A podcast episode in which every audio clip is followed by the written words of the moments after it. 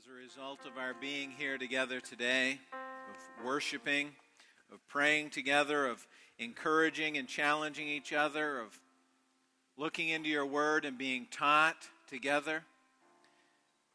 Our desire is that you would be exalted, that you would be glorified, that your name would be increased, that you would have a bigger piece of our hearts and our lives, that you would have a bigger piece of this community.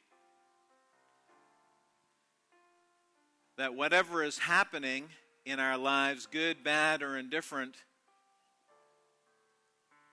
that people would hear your name on our lips. That we would be causing people to look to you. We know that's not only your desire, but that's our purpose here on this earth to glorify you.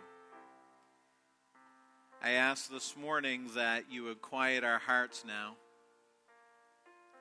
I ask that your Holy Spirit would move freely among us, that He would speak to us, that He would take your word, which is alive, which is powerful, which is able to pierce our souls which is able to separate the good from the bad, the pure from the impure. That He would take that living word and that He would make it exactly what we need. Every person here this morning, regardless of where they are, what they're doing, what they're thinking, you can take your word and make it what each of those people needs. And so that's what we pray this morning. Strip away everything that is not you from what I say in the next few moments so that we might know the truth here today. In Christ's name, amen. Thanks, folks. Have a seat.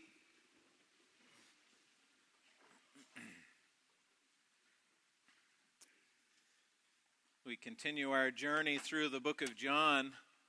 This morning we're in John 17 again, like Pastor Tim was yesterday, or not yesterday, but last week rather. Looking at the prayer that Jesus prayed before he went to the cross. And he was talking about the relationship that Jesus, the Son, God the Son, had with his Father. Now, relationships are kind of funny things, aren't they? The closeness and the intimacy level that you have with other people in your life determines how you act, how you respond, how you communicate, right? You know that if you have relationships. Melody and I have this conversation occasionally. What we've realized, I know we're real sharp, it's taken us 25 years to figure this out. We have realized that the people that you are closest to you get the best of you, but you know there was a but coming, right? But they also get the worst of you, too. They get all of your love and all of your tenderness and all of your generosity and all of your affection, but they also get your crankiness and your rudeness and your impatience. And that's the nature of relationships. Our closeness affects how we react and how we respond to each other. The people that are closest to you see the real you, your personalities, your struggles, your hopes, your dreams and they love you anyway. But our closeness and our intimacy level with other people in our lives also affects how we ask for things. Have you ever noticed that? It affects how we ask for things, it affects our requests. To an acquaintance, I might say, Hey, can you do me a big favor? When you go to the post office today, can you drop this letter in for me? But to a friend, I might say, Hey, can you do me a big favor? Can I borrow your truck for the day? And to a parent, you might say, Hey, can you do me a big favor? Is it okay if my whole family moves in with you for six months? Right? Our intimacy level affects how we ask for things. And the closer the relationship, the more freedom to ask, right? So here we are in John chapter 17, and we have Jesus praying. In this moment, just before he is betrayed, just before he goes to the cross to die. If you've been with us over the last couple of months, some, you'll know that I said several weeks ago everything that we talk about in John 13 and 14 and 15 and 16 and 17 is all happening on this one night. It's all taking place, it's all compacted together into these few hours just before Jesus goes to the cross. So here he is, just before he goes to the cross, and he is praying to the Father. And they have this perfect relationship, like Tim was talking about last week. And Jesus, because of this perfect relationship, because of the closeness and the intimacy that he has with his Father, he can what? He can ask for what? Anything. Jesus can ask his Father for anything because that's the kind of relationship they have. Presumably, he could ask the Father not to die. He could ask the Father to avoid the cross, or he could at least ask the Father for there to not be any pain in the experience, or he could ask the Father to go immediately to heaven. But in fact, we realize while we're reading these verses that Jesus doesn't ask for himself directly at all. What does Jesus ask for? We see here that his request has to do with us, it's for us. And his request is this make your people holy. That's what he asks for. He can ask for anything. Jesus can ask the Father for absolutely anything, and he says, Father, please make your people holy. Now, we're going to walk through a few verses here, and I want us to find two things as we go through, okay? I'm mentioning them to you now so you can kind of be thinking about them. I'm just going to presume that you guys are going to go with me on this little journey for the next 20 minutes, okay? And this is what we're looking for. First of all, we're going to find out what it means to be holy. Okay, Jesus says, Father, make them holy. What does that mean? We're going to find that in these verses. And then we're also going to find out why that is so critically important. Why, out of anything that Jesus could ask for, does he ask for this? Look at verse 14 of John 17. We're jumping in where Tim was reading last week. We're jumping right into the middle. In John 17, 14, Jesus praying to his Father, and he says this I have given them your word. Them is us, okay? His disciples then, and us now, and everybody in between that has come to Christ. I have given them your word, and the world has hated them because they are not of the world, just as I am not of the world. Jesus really guarantees that if we do what he asks us to do, that we will be hated. And nod your head if you see that in the world today, that people who follow Christ are hated. At the very least, looked down upon. It's interesting to me that tolerance is the word of the day in our culture. You know that, right? Tolerance. We need to be tolerant of everything, everybody's thoughts, beliefs, actions, lifestyles, choices, whatever it is, we need to be tolerant of it. That's what we're told. And our world and our culture is tolerant of everything except biblical Christianity. If we say what we believe in, what we believe is right, the way that we choose to live our lives, the way that we choose to raise our families, we are called intolerant. And Jesus says 2,000 years ago, this is the way it's going to work. This is going to happen. And we look at that and we say, wow, that is so unfair. Why doesn't God do something about it? Well, here Jesus is informing us that this is the reality and that we need to trust Him. And He's going to explain that a little bit more in these coming verses, so stick with us. But I want you to notice why does the world hate us? It's right in the verse. Why does the world hate us?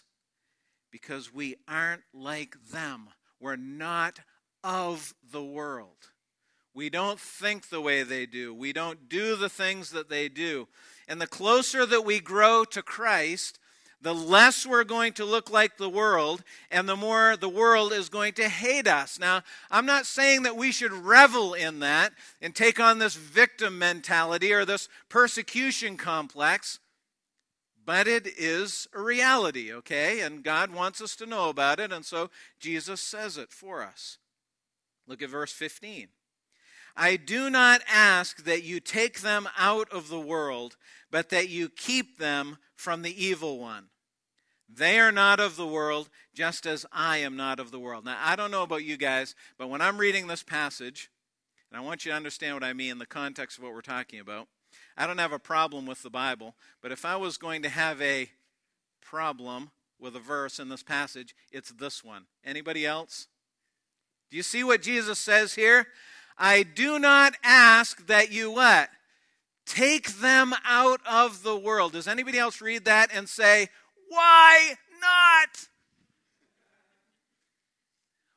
Why not?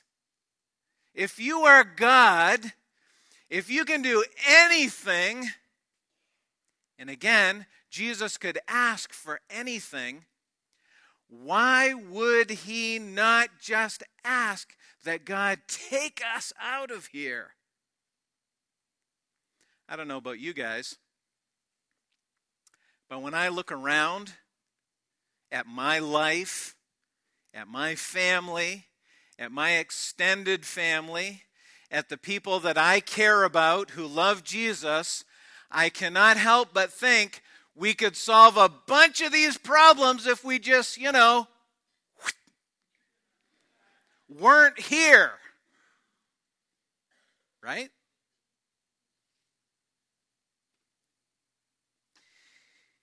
If we grow more like you, Jesus, and that's just going to make the world hate us more, then get us out of here. Why not? Well, the answer is that when we grow more like Christ, it's not just going to make the world hate us. It's going to do more than that. You see, there's a plan, there's a reason, and we're going to see it here in just a second. Look at verse 17. Sanctify them in the truth. Your word is truth. This is the key verse of the whole passage. Sanctify them in the truth. Your word is truth. The word sanctify means to make holy or to purify. But it has another meaning too, and that is to set apart or to separate. Okay, so there's two meanings to purify and make holy, or to set apart and separate. So there's two aspects of sanctification. That's what Jesus is asking for. That's the request. Make your people holy. And sanctification is just a big word that means to be more holy. Okay? To progress in your holiness. So there's two aspects of sanctification. Here's the first one is that God wants to clean up your life. Okay, this is what he wants to do. He wants to make some things right in your life. He wants to clean out the trash. I don't know if I guess Steve's not here today, is he? I don't know if you guys know Steve Coombs, our sometimes drummer and other times firefighter. That's why he's not here a lot. Steve has about 13 jobs because he doesn't like to sit still or stand still or do anything else that requires stillness. And one of the things that he does occasionally, he did it a lot, he doesn't do it quite so much anymore, but he would go into old houses, short sales, abandoned places, places that have been trashed for the bank or the owner, and he would clean them out. And he has an old trailer and rubber gloves, and he just goes in there and cleans them out. Shovels them out. He's told me about some of them. Some of it probably doesn't even tell Shauna because she wouldn't come within 10 feet of him if she knew what he had to do to clean those places out sometimes. But that's what he does. He just shovels it all out and takes it to the dump so that it can be made livable again. And that's the exact picture of what it means to be sanctified, to be made holy, to be purified. It means cleaning the trash out. Whatever the trash is in your life, it's, it's cleaning it out, getting rid of it. See, sanctification is a process of becoming more like Christ. And I challenge you right now to look at your life. Just take a moment and look at your life in your mind, in your heart. Anything that you see in your life that is not like Christ, He wants it gone. The selfishness, the pride, the lust, the bitterness, the anger, the impatience, whatever it is, He wants it gone. And by the way, He will do whatever it takes to accomplish that in his people. Now, I'm not here this morning to give you a whole theology of why difficult things happen to people who love God, but I do know that one of the reasons is He wants to smooth off the rough edges in your life. It's part of the way that He cleans your life up. It makes you more like Jesus. You see, it takes rough things sometimes to make smooth edges. I uh, was working on something the other day, and I took out my little rechargeable trim saw and I just cut off a piece of pine to do something, and this was the piece that was left over.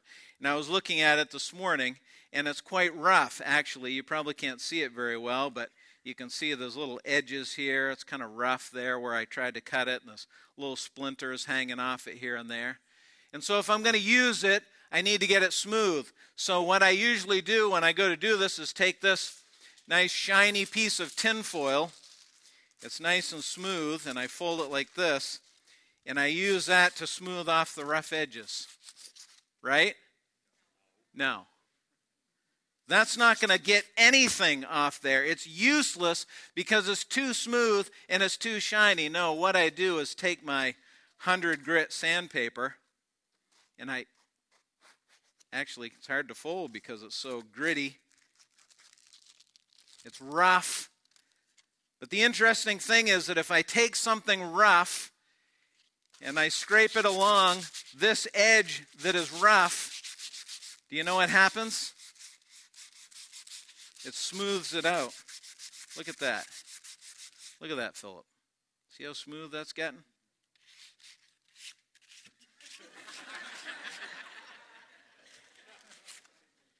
What is that? All over Philip's jeans now. That's the stuff that I don't want to be there, right? And I've taken this rough sandpaper and scraped it off. And I got to tell you, if that was my skin, that would hurt. It hurts sometimes when we remove rough stuff. I don't know how you ladies do it with all of your pumice and your exfoliating creams and gels and lotions and little, I don't know what they are, sandpaper boards that you use on your toes and your all that stuff. But why do you do it? To get the rough stuff off, to get the rough edges smooth. And that's what God does in our hearts and lives because He wants to clean out the trash. He wants to clean up your life. And so sometimes hard things, bitter things come into our lives, and He uses that to scrape it all away and to make us more like Christ. Here's the second aspect of sanctification God wants to set you apart from the rest of the world. He wants to clean up your life but he wants to set you apart from the rest of the world. He, do, he doesn't want you to completely fit in with the world. If we completely fit in with the world, that means that we're no different from the world. Now, I'm not saying that we shouldn't care for people, we shouldn't try to reach them. In fact, in 1 Corinthians 9, the Apostle Paul has this whole conversation where he says, I'm going to do whatever I can to reach people. Whatever I can do, I'm going to do it to reach people, and we should as well. But we don't reach people by participating in the same sinful practices that they do or self focused ways of living. Because when God sanctifies us, when He makes us holy, He says, I want you to be different. And that happens through His Word. That's why Tim and I are constantly challenging you to get into the Word because Scripture, listen to me now, Scripture is the only source of truth that can scour our hearts free of Satan's lies and the world's influence. It's so ingrained on our hearts and minds that we need the truth of God's Word to clean it out. By the way, I don't know if you've thought too much about this or not, but every time Satan tempts us, he's lying to us. Every time you're tempted in any area of your life, Satan is lying to you. He's lying to you about what will make you happy, and he's lying to you about what the consequences or results will be if you do it. Look at verse 18. As you sent me into the world, so I have sent them into the world. Now we're starting to see the plan. We're sent, commissioned, we're given, we're given a defined mission, folks. There's nothing random about you and I being here. God has intended it, He's planned it, He's purposed it. And not only will He not take us out of the world, but He sends us into it.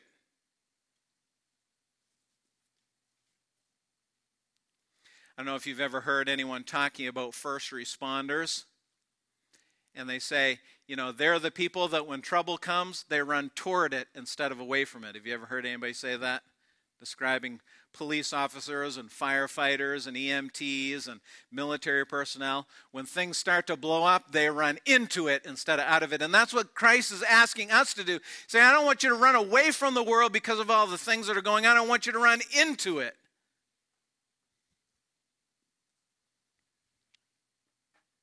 Verse 19, and for their sake I consecrate myself, that they may also be sanctified in truth.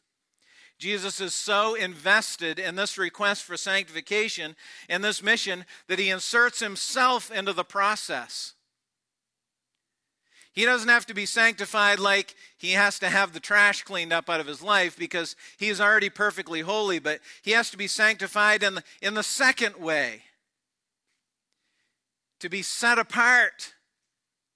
Jesus, already perfectly holy, set himself apart from the cross.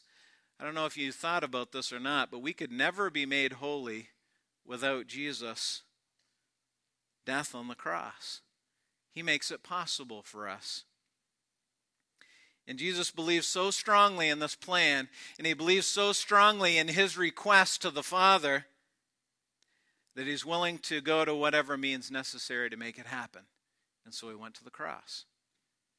Verse 20 I do not ask for these only, but also for those who believe in me through their word, that they may all be one, just as you, Father, are in me, and I in you, that they may also be in us, so that the world may give, or sorry, that the world may believe that you have sent me. The glory that you have given me, I've given to them, that they may be one even as we are one.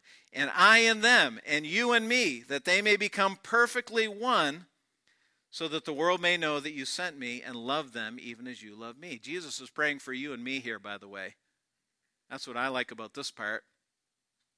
He's not just praying for the disciples, he says, I'm praying for those who will believe in me through their word. I don't know how many generations removed that we are from Peter and James and John and Andrew and all those guys, but we are spiritual grandchildren of those guys because of their word, because of what they wrote in Scripture, because of the people that they testified the gospel to and led to Christ. Eventually, we came to Christ. And He's praying for us.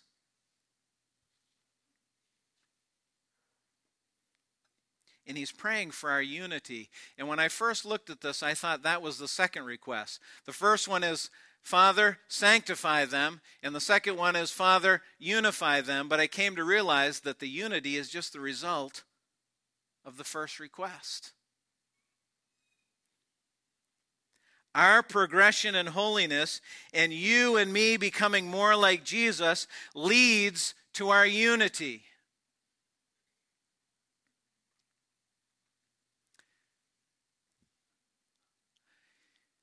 Think about any relationship that you've ever had. And think about a time when there was some strife and tension in the relationship. Okay? Why did that exist? Why was there tension between you and this other person? Why was your relationship not everything that it could be? Why were you not both headed together in the same direction? You know why? Because of sin, right? Happens in our marriages it happens with our children happens with our grandchildren it happens with our friends our coworkers our fellow christ followers it's sin our impatience or our pride or our selfishness or our anger But the Godhead is perfectly holy and therefore perfectly united. And that's what Jesus wants for us that we would grow in holiness that leads to greater unity. Why is that so important? He says right in the verse, so that the world may believe. This is the plan right here. This is the answer to the question why doesn't God get us out of here? Remember that? Why doesn't God get us out of here? This is why.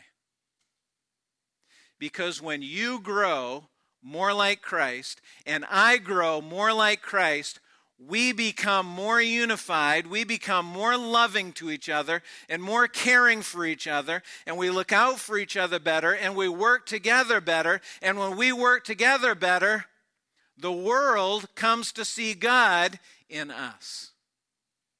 That's how it works. Our growth in holiness leads to unity, which leads to people believing in Jesus. Why do we have to live here? Why doesn't Jesus take us out of here? Why do we, people who want to do what's right and want to be pure, why do we have to live in this world with all of its evil and its filth and its pain?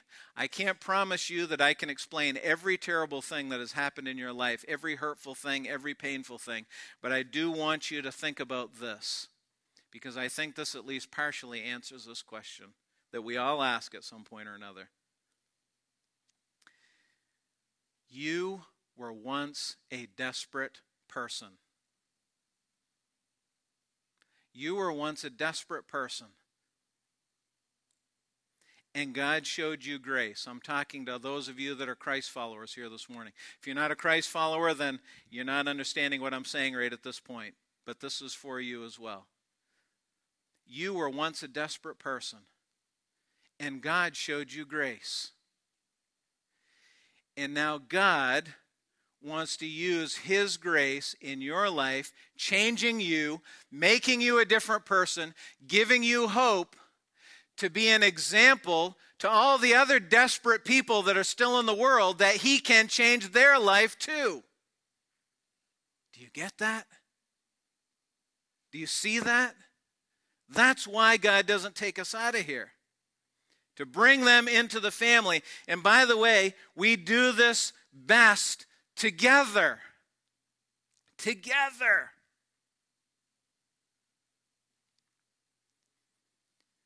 Our sanctity, our becoming more holy, leads to unity. But can I tell you something else as well? Our unity also encourages our sanctity. In other words, living this life together, working together, encouraging each other, pulling in the same direction helps us to stay close to God. It's why we encourage you to come to church. It's why we encourage you to be a part of a small group. It's why we encourage you to be part of an LTG. Why? Because we do this best together. It's hard to be out there by yourself and make all the right choices, isn't it? But it's easier when you have someone that you know that is walking with you, that is praying for you, that understands what you're going through, and cares about what happens in your life. It's easier.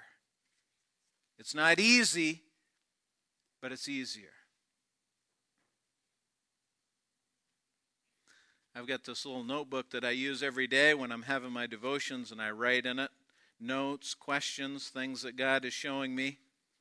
And in the back, I have this page. I know you can't really see it, but this page is full of people's names. The names of guys that I know, mostly guys, there's a few ladies in there, but mostly guys. Guys that I know that I care about that either say they love God but have wandered away, or who I know don't know Christ. And I'm praying for them. I'm praying for them every day. You know why? Because I know they can't do it out there by themselves, and I'm praying that they'll come back. Come back so that we can do this together. Jesus had a perfect relationship with the Father, and he could have requested anything. But he asked that you would be holy, that your heart and life would be made clean. You'd be made progressively, continually more pure. So, my question is this as we close this morning Is that process going on in your life?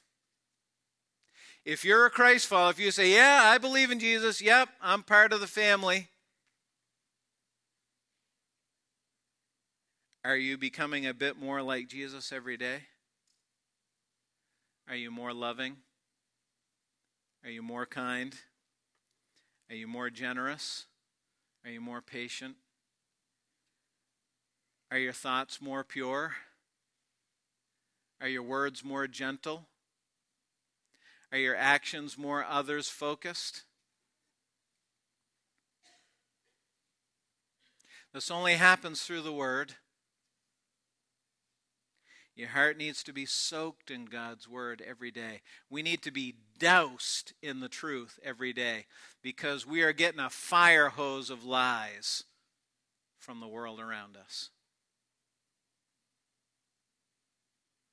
Friends, the way to reach the world is not to be like the world.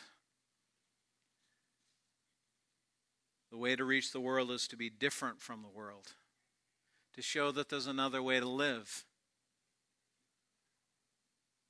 to show that there is hope in this broken, sin saturated world. God's plan is to unite us as we grow, to draw us closer and closer together, to help us walk in unity, to help us walk as one, so that others will see His grace and His love in us.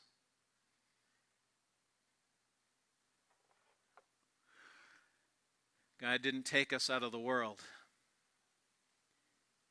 because He wants desperate people to see formerly desperate people walking in the grace of God. You want to be a part of that? That's why you're here. If you're not a part of that, then you're probably wandering around wondering, why am I here? What am I doing? Making a paycheck, putting it in the bank, and watching it all disappear, getting up every morning, going to work, coming home, going to bed, getting up in the morning, going to work, coming home, going to bed? Is that mindless or what? Yeah, it is. But that's not why we're here. We're here to demonstrate the grace of God and that there is a different way to live our lives. Is that frustrating? Is it difficult? Oh, you better believe it is. If you don't think it is, then you're not really trying to do it. Trust me. But God's plan is that as we grow more like Him, we'll come together stronger and that we will be one and that we will walk together in this mission that He has given us. So here's the thing, guys. We've been asking you to pray about this building. We believe God is leading us in that direction. But we don't want that building so that Tim and I can say, look at what we've got. We don't even want that church to grow so that we can say, hey, we're the pastors of a church of 400, of 500, of 600, 1,000, whatever happens. That's not why we want it. Do you know why we want that building? If God wants us to have it? Because we want to take that thing right smack in the middle of this town and we want to give people a rallying point, a beacon. Some of you have said, hey, you know what? That's kind of a dark neck of the woods there. There's a lot of stuff that goes on that's not too good. And you know what we said? Fantastic. You know where you need light? Dark places. We don't want that building, if God wants us to have it, for any other reason than this. For you and I and other Christ followers in this community to have a place to come together and say to this town, there is hope here. There is grace here for desperate people. We know because we were them, and now we're not because of Jesus. Will you stand with us? Hmm? I think we can do it. I don't want to be a church of three or four or five or six or eight hundred so that we can brag about how big we are. I want to be a church of four or five, six, eight hundred so we can make a bigger impact in this town. That's what I want. That's what I'm praying for. And that's what God wants, by the way. That's why you're here. And that's why I'm here. And we do it best when we do it together. Father, thank you for your word that sanctifies us. We need it because the more closely we try to work together, the more we irritate each other because we're human and we get angry with each other, or we get impatient, or we get proud, or we get all kinds of other things. We need you to make us holy so that we can come together, so that we can not run away from all the garbage in this world, but we can run toward it and take the light into dark places. Father, do with us what you will. Use the sandpaper to smooth the rough edges. Use a heavier grit on me because I need it more. But make us the people you want us to be so that we can do the things that you're asking us to do. That is our prayer, that we might be a light in this town. In Christ's name, amen. Have a great week, folks.